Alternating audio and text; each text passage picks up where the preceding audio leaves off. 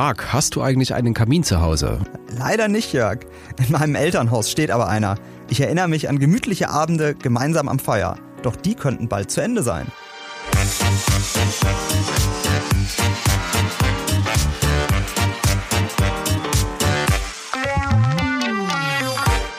Und damit hallo und willkommen zu einer neuen Folge unseres Shortcasts Sagt er es mir, ein Podcast der Berliner Morgenpost. Ich bin Jörg Krauthöfer. Und mein Name ist Marc Hofmann.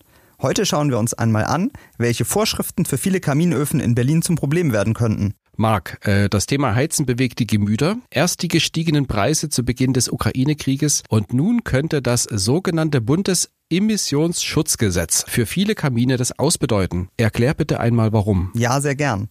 Das Problem sind niedrigere Grenzwerte für Staub und Kohlenmonoxid.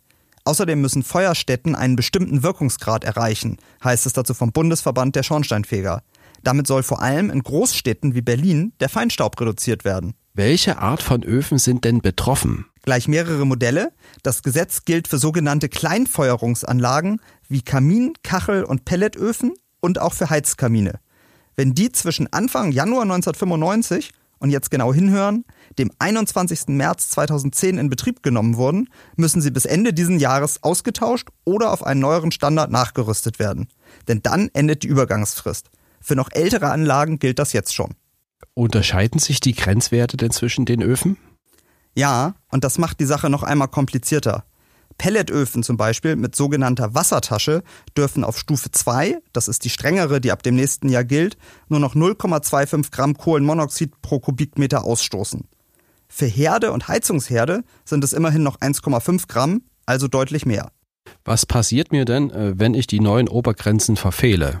Dann ist der Schornsteinfeger bei seiner regelmäßigen Prüfung verpflichtet, die Feuerstätte stillzulegen. Sie können aber auch bei der Einschätzung helfen, ob ein alter Ofen nachgerüstet werden kann. Außerdem, wenn das nicht passiert, drohen Geldbußen von bis zu 50.000 Euro. Es kann also ordentlich teuer werden. Warum braucht es denn diese neue Regelung? Das liegt an der Gefährlichkeit der ausgestoßenen Schadstoffe.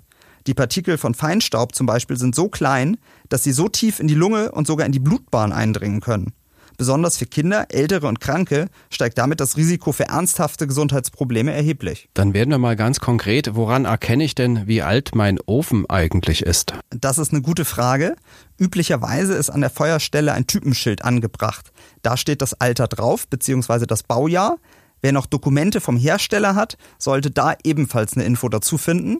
Und im Zweifel ist es so, dass Schornsteinfegerinnen oder Schornsteinfeger weiterhelfen können. Wenn ich herausgefunden habe, dass ich betroffen bin, was muss ich dann machen? Im Wesentlichen hast du drei Möglichkeiten. Entweder du legst deinen alten Ofen still, rüstest ihn nach oder kaufst einfach einen komplett neuen.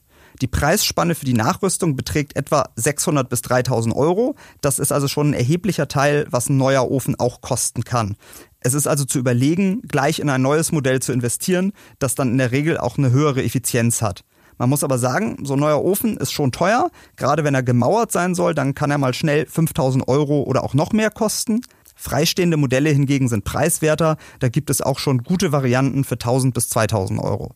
Welche Möglichkeiten zur Nachrüstung habe ich denn? Das sind im Wesentlichen zwei, Jörg.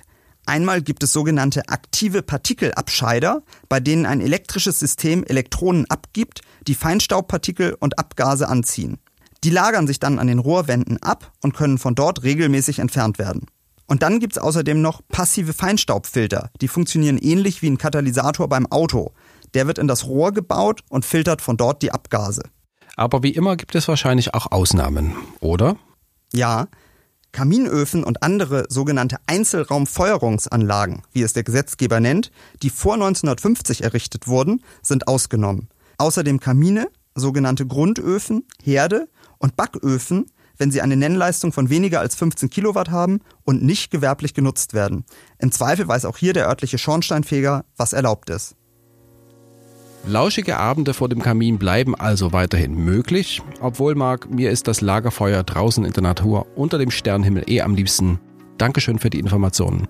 Sehr gern. Und wenn euch unsere Folge weitergeholfen hat, freuen wir uns über ein Abo und eine gute Bewertung. Bis zum nächsten Mal. Tschüss.